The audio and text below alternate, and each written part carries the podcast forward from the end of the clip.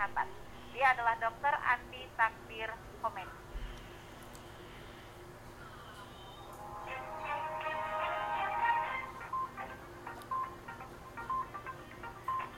Kali ini kita akan berbincang dengan Dr. Andi Takdir. Ini kesiapannya menerima vaksin. Selamat siang, dokter. Selamat siang, Mbak. Dokter Andi, kalau saya boleh tahu tugasnya di mana ini, dok? Uh, sekarang saya di Rumah Sakit Wisma Atlet.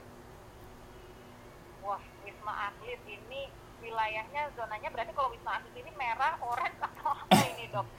Hmm, entahlah warnanya gimana udah kalau di Wisma Atlet. Kayak udah nggak hitung warna lagi deh.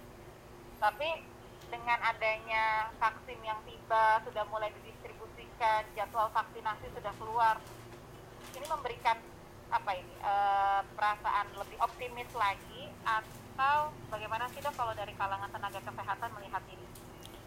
Jadi terkait dengan vaksinasi sendiri, memang e, kami bersyukur ya bahwa e, setelah mulai dari Maret tahun lalu sampai kemudian hari ini kita berjibaku untuk membantu, mencoba membantu pasien-pasien uh, yang terinfeksi uh, COVID-19 itu memang adalah satu kabar yang baik. Tapi di satu sisi yang lain, kita juga memang masih menunggu rekomendasi dari BPOM kan, karena kan BPOM sendiri kemarin juga karena ini jadi bahasan yang kayaknya udah hampir wajib lah bagi semua yeah. tenaga kesehatan hari-hari ini. Itu tidak hanya masyarakat terutama tapi intensitasnya lebih tinggi lagi di tenaga kesehatan di teman-teman dokter perawat dan uh, seluruh supporting system kita mengenai uh, vaksinasi itu sendiri dan jadwalnya nanti. Jadi memang um, lagi intens banget dibahas mbak. Dan ya dua itu kita bersyukur bahwa vaksinnya sudah uh, ada. Kemudian tenaga kesehatan itu pada prioritas pertama untuk diberikan vaksinasi ini. Tapi di sisi lain kita juga dengan uh, apa uh, intens juga memantau terus apa yang informasi yang nanti datang dari uh, regulator kita di tanah air baik dari BPOM kemudian mungkin dari Kementerian Kesehatan dan uh, lain-lain instansi yang semuanya sedang sama-sama berjibaku untuk uh, menghadapi COVID-19 ini. Oke, Dokter Andi, kalau di Jakarta kan nanti rencananya ini antara minggu kedua dan ketiga di bulan Januari 2021 vaksinnya mulai diberikan gitu ya, dan juga ada nanti kalau tidak salah uh, ditargetkan sasarannya itu kalau di DKI 119.145 uh, di tahap pertama ini. Kalau Dokter Andi sampai dengan hari ini atau siang ini sudah menerima SMS? Uh, actually, gue belum menerima SMS, saya belum menerima pesan. Ya. Tapi uh -huh. kemarin melalui apa aplikasi yang dari Kemenkominfo. Itu NIK ku NIK ku itu udah terdaftar sebagai salah satu penerima vaksin. Penerima. Oke, berarti nanti akan merasakan di tahap yang pertama ini ya, dok. Tapi kalau dokter, kalau tenaga kesehatan takut nggak sih dok divaksin itu? Uh, vaksinasi sendiri, imunisasi sendiri kan sebenarnya kita udah uh, terima model vaksinasi itu mulai dari kecil kan ya, iya. kayak polio, uh, eh, DPT, campak, BCG dan lain sebagainya. Memang selalu uh, ada hal-hal yang jadi pertanyaan, terutama karena COVID-19 masih baru. Kita baru ngerayain satu tahunnya dia kemarin, kan? kemudian iya. vaksinnya sendiri memang di dun seluruh dunia kayaknya lagi berlomba-lomba juga yeah. untuk menghadirkan vaksin yang efektif aman kemudian di negara-negara muslim juga persoalan halal itu juga jadi uh, bahan pertimbangan juga jadi pertanyaan-pertanyaan itu pasti ada. Tapi kalau ditanyakan eh, lagi-lagi kita akan lihat datanya. Datanya nanti akan ngomong seperti apa. Tentu kita akan menyikapi hal itu tidak dalam perspektif uh, hanya mengkritisi atau mencari tahu saja. Karena di teman-teman dokter dan para peneliti dan tenaga kesehatan yang lain sedikit banyak itu sudah tahu alur bagaimana sebuah vaksin dibuat dan kemudian didistribusikan eh, dan nanti akan seperti apa di dia akan bekerja di dalam badan kita gitu. Oke. Berarti dokter kalau ada masyarakat kan begini nih, ada masyarakat yang saya mau dong divaksin pertama nggak apa-apa deh supaya bisa cepat lepas masker nih, udah capek kayaknya pakai masker. Iya. Itu gimana dok? Kalau ada yang berpikiran seperti itu? Uh, sih, dok.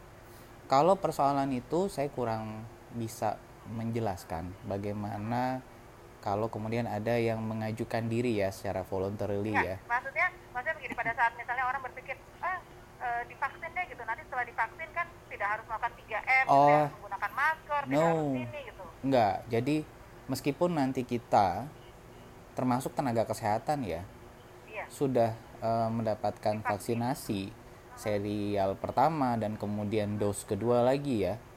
Itu 3M itu adalah satu protokol bukan malah protokol ya. Kita hitungnya udah jadi kebiasaan sampai nanti kita nyatakan crystal clear COVID-19 itu selesai. So even bahkan setelah nanti seseorang udah divaksin satu atau dua kali 3M itu tetap jadi uh, andalan kita jadi ibarat kata mungkin sering dengar teman-teman sering dengar uh, lapis-lapisan keju jadi teori lapis keju itu adalah vaksin ini bukanlah silver bullet bukan peluru perak kita untuk melawan COVID-19 tapi ya. dia akan melengkapi upaya kesehatan yang selama satu tahun ini sudah kita kerjakan untuk membentengi kita, keluarga dan masyarakat Indonesia dari uh, wabah. Jadi kalaupun sudah divaksinasi bukan berarti terus kok bisa lepas masker, bisa tidak tidak apa ya tidak mau lagi rajin-rajin cuci tangan atau mungkin langsung berkerumun tidak bisa juga ya dokter ya. No, pola hidup sehat harus kita jadikan budaya even vaksinasi nanti sudah selesai. Memang nanti ada precaution yang mungkin akan lebih dikendorkan, tapi belum waktunya sekarang bicara itu. Sekarang masih kita harus edukasi terus ke masyarakat dan juga diri sendiri bagaimana kita saling mengingatkan untuk disiplin dalam men- me- menerapkan teori lapisan keju yang mempertahankan kita itu. Oke. Betul. Nah, ini dokter Andi berarti kalau nanti juga setelah divaksin bertugasnya tetap harus menggunakan APD lengkap ya dok ya? Ya, masih, masih Mbak. Oke, jadi itu dia tadi. Nah, dok, ini kan kalau kita memberikan edukasi nih kepada masyarakat, eh, kalau nanti sudah tiba tahapannya masyarakat umum atau masyarakat luas yang mendapatkan vaksinasi ini, kira-kira apa sih yang harus diperhatikan oleh masyarakat? Begitu syarat-syarat apa yang harus dipenuhi lah eh, pada saat misalnya mereka ingin atau akan menerima vaksinasi agar vaksinasinya ini berjalan atau berdampak lebih optimal. Tentu sebelum seseorang divaksin sama juga dengan uh, pemberian imunisasi atau vaksinasi pada penyakit lain ya. Biasanya kita akan menunggu uh, waktu tertentu di mana seseorang itu fit. Jadi tidak pada kondisi dia lagi uh, sakit Sakit. menunjukkan gejala penyakit tertentu terus di- diberikan imunisasi ya. Iya, iya. tentu menunggu itu juga itu satu kemudian nanti dokter akan mengevaluasi apakah eh, seseorang ini eh, layak dan memenuhi kriteria untuk vaksin itu kan gitu Iya. dan salah satu yang mungkin PR kita bersama dari kota sampai ke pelosok-pelosok desa adalah bagaimana nutrisi seseorang ya eh, kecukupan gizinya itu terpenuhi gitu. Karena kalau makannya bagus, protein dalam badannya cukup, ya vitamin dalam badannya itu tercukupi optimal, maka vaksinasi ini kan tugasnya di, di- dibentuk untuk mencoba menciptakan kekebalan yang spesifik. Jadi dia eh, imunitas yang memang eh, buat COVID-19. Nah, Iya. syaratnya dia terbentuk itu tentu harus ada bahan bakunya dong di dalam badan Iya, kita. Nah, iya. itu dibentuk dari molekul-molekul protein itu. Nah, itu mesti dapat Oke. dari gizinya. Nah, ini PR-nya. Nah, bagaimana sampai ke desa-desa ikan Gitu ya. itu Jadi cukup, vaksin tahu bukan- tempe, jadi Betul, betul, betul. telur. Nah, itu itu PR. Jadi dalam kurun waktu beberapa minggu sampai beberapa bulan ke depan semua keluarga RT RW lurah desa dusun kampung kita eh, bukan cuma 3M tapi nutrisi memang harus di di upgrade harus dikejar supaya nggak ada warga kita itu yang pas nanti disuntik vaksin kebalannya nggak jadi gitu. Oke, baik. Dokter Andi, terima kasih dokter sudah berbincang bersama Pro 3 siang hari ini, dok. Terima kasih, Mbak. Mudah-mudahan nanti dokter Andi juga bisa berbagi lagi ya dengan Pro 3 RRI kalau sudah divaksinasi bagaimana rasanya begitu. Biar pendengar lebih tergambar semoga lagi aman, ya. Semoga aman ya. Kita Amin, kita amin, berdoa amin. supaya Ya. proses vaksinasi ini berjalan lancar dan tidak ada tidak ada efek samping yang serius seperti alergi dan uh, Ya. apa nih uh, termasuk kecemasan juga ya. Itu juga Hmm. harus kita uh, coba atasi bersama tuh. Karena ini barang Baik. baru, barang baru. Jadi uh, keterbukaan, transparansi itu akan bantu itu uh, Ya. persoalan ini menjadi lebih mudah di lapangan.